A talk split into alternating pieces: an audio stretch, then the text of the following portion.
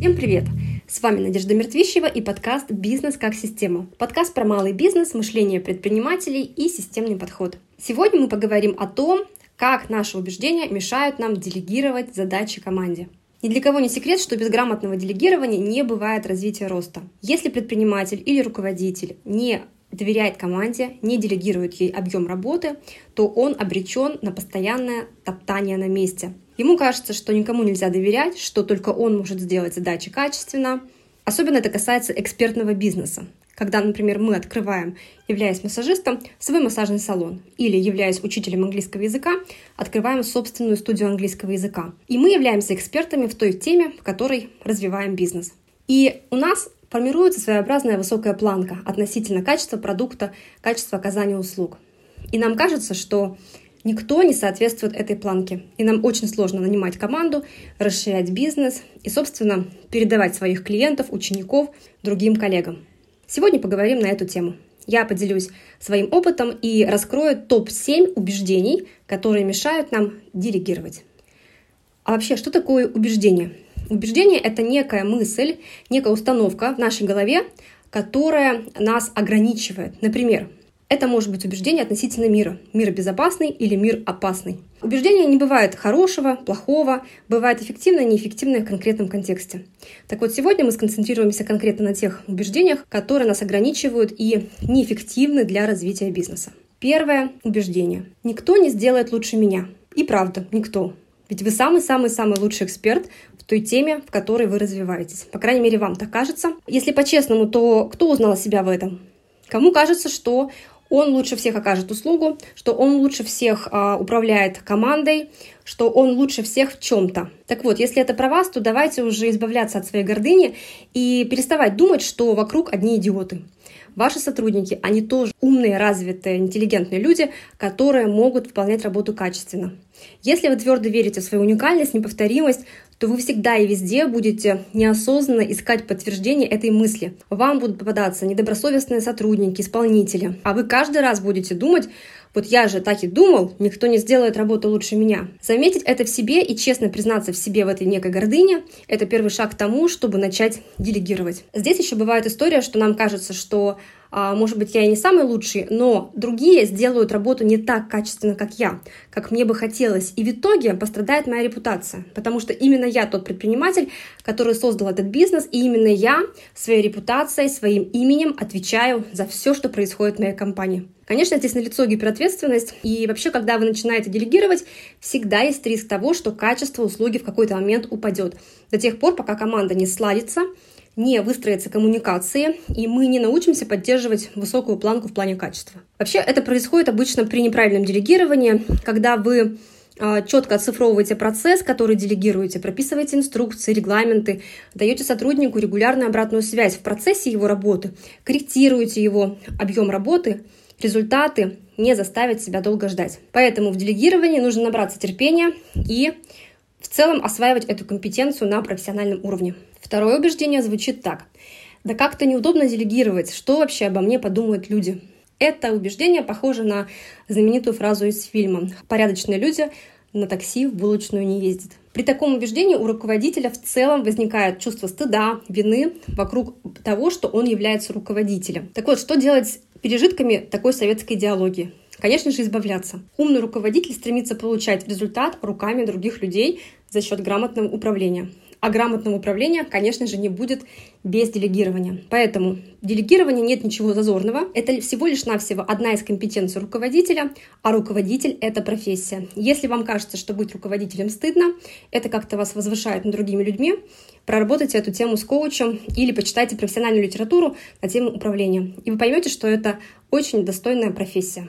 Третье убеждение на тему делегирования звучит так. Все мои клиенты разбегутся, если я сама или сам перестану им уделять внимание и работать с ними. Это, опять же, очень частая история в экспертных бизнесах, когда мы сами начинаем работать с клиентами как эксперты в своей теме, как специалисты, и потом постепенно наращиваем команду, нанимая коллег с похожей квалификацией, для того, чтобы они оказывали услугу. Массажные салоны, столярные мастерские, детские студии, все что угодно, где задействован сам эксперт. При этом э, у таких экспертов давным-давно есть команда, которая может подхватить клиентов, э, но при этом почему-то руководитель твердо верит, что только он может с ними работать. Как итог, они застревают на уровне мастера, педагога, специалиста, а функции руководителя выполняют по остаточному принципу или не выполняют вовсе. Соответственно, получает такой же результат, то есть никакой. Что делать, если вы узнали себя в этом убеждении? Первую очередь, постепенно передавать своих клиентов лучшим коллегам из команды, продумать, как будете отрабатывать возражения клиентов на тему «хочу работать только с тобой» или «уйду вовсе». Быть готовым потерять несколько клиентов. Не поддавайтесь потребительскому терроризму, манипуляциям, когда они грозятся уйти конкуренту, если им что-то не нравится в вашей компании. Например, вы перестали принимать сами клиентов. Выстраивайте системный бизнес так, чтобы ваши коллеги оказывали такое же качество услуг, которое оказывали вы на раннем этапе развития вашего бизнеса. Итак, ну а мы переходим к убеждению номер 4. Оно звучит так. Проще и быстрее сделать самому, а сотруднику дольше объяснять. Это очень популярное убеждение, которым страдают очень многие предприниматели. И на самом деле, если рационально посмотреть на этот вопрос, действительно любую задачу сам предприниматель, основатель бизнеса, мы сейчас говорим про малые компании, микробизнес, конечно же, он сделает ее намного быстрее и качественнее сотрудника. Просто потому, что он сам развивал этот бизнес, он знает все процессы с самых основ, и ему намного меньше времени потребуется на то, чтобы выполнить работу. Но ваша задача создать такой бизнес и оцифровать процессы так, чтобы каждый сотрудник понимал, как конкретно он должен сделать определенную задачу. Это может быть определенный чек-лист шагов, инструкция, регламент, и сотрудник должен научиться делать задачу ровно так, как делали когда-то ее вы. Это выгодно во всех смыслах. Сделав один раз такую подробную инструкцию, обучив по ней сотрудника выполнять тот или иной процесс, вы сэкономите сотни часов в будущем, потому что перестанете делать эту задачу самостоятельно, и вам не придется каждый раз каждому сотруднику объяснять, как выполнять ту или иную работу. Поэтому еще раз, проще сделать самому действительно один раз. Если мы говорим о повторяемых процессах, делать самому просто непозволительная роскошь. Просто потому, что ваше время стоит намного больше, чем время вашего сотрудника. Поэтому считайте все в эффективности, считайте стоимость вашего часа и избавляйтесь от ограничивающих убеждений и, конечно же, делегируйте. Следующее убеждение звучит следующим образом. Все делегирую команде, а чем буду заниматься сам или сама? И возникает страх, что я стану ненужной, если я все делегирую.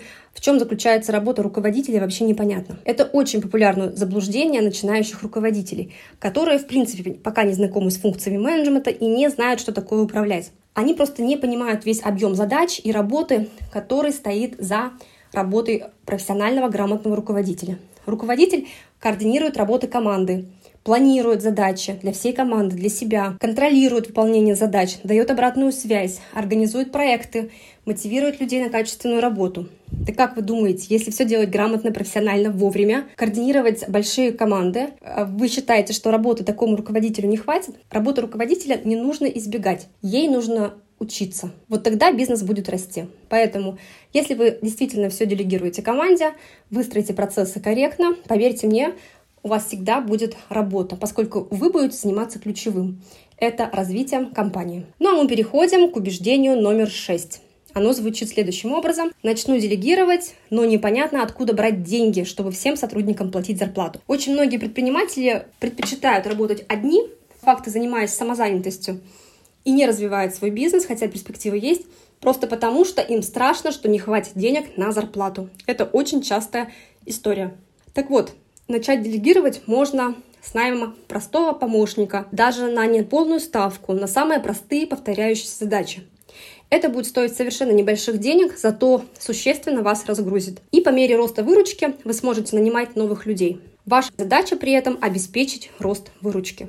Таким образом, вы перестанете делать низкооплачиваемую работу, освободите свое время для ключевых задач по развитию бизнеса и в перспективе это приведет к тому, что действительно выручка вырастет. И вы сможете себе позволить найм профессиональной большой команды, которая будет делать работу на больших мощностях. И последнее, седьмое убеждение звучит следующим образом. Я не доверяю людям, особенно финансовые вопросы, стратегические важные задачи, поэтому, собственно, не делегирую. Очень часто это убеждение, так скажем, неосознаваемое. То есть сам человек может не признаваться себе, что он не доверяет людям. Он может говорить, что нет, я всем доверяю, все очень профессиональные, грамотные сотрудники, но при этом он, как Скрудж Макдак, продолжает делать все задачи сам. А даже если он делегирует, он по-прежнему продолжает вникать во все процессы, во все уровни задач, контролировать, мешать, навязывать свое мнение. Конечно же, это не нравится сотрудникам, и это никак не способствует их развитию. В какой-то момент они устают от этого бесконечного контроля, и у них падает мотивация, и в целом не хочется делать задачи и проявлять какую-либо инициативу. Поэтому, если у вас внутри сидит установка про недоверие к людям, вам кажется, что они не справятся, что они недостаточно компетентные, и только вы один компетентный, которому можно доверять, то я рекомендую с этой темой обратиться к грамотному коучу. Если вам кажется, что ни один человек на свете не сделает задачу так, как вы, это только ваше ограничивающее убеждение, так, так называемый мультик в голове, из которого нужно выходить. Ну что, друзья, мы сегодня поговорили про 7 самых популярных убеждений предпринимателей, руководителей, которые мешают им эффективно делегировать. Чем хочется завершить сегодняшний подкаст? Делегирование — это одна из ключевых компетенций любого руководителя любого уровня.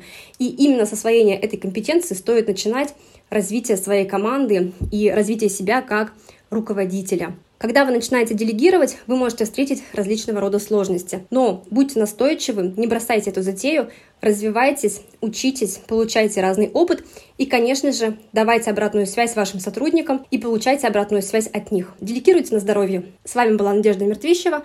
Услышимся в следующих подкастах.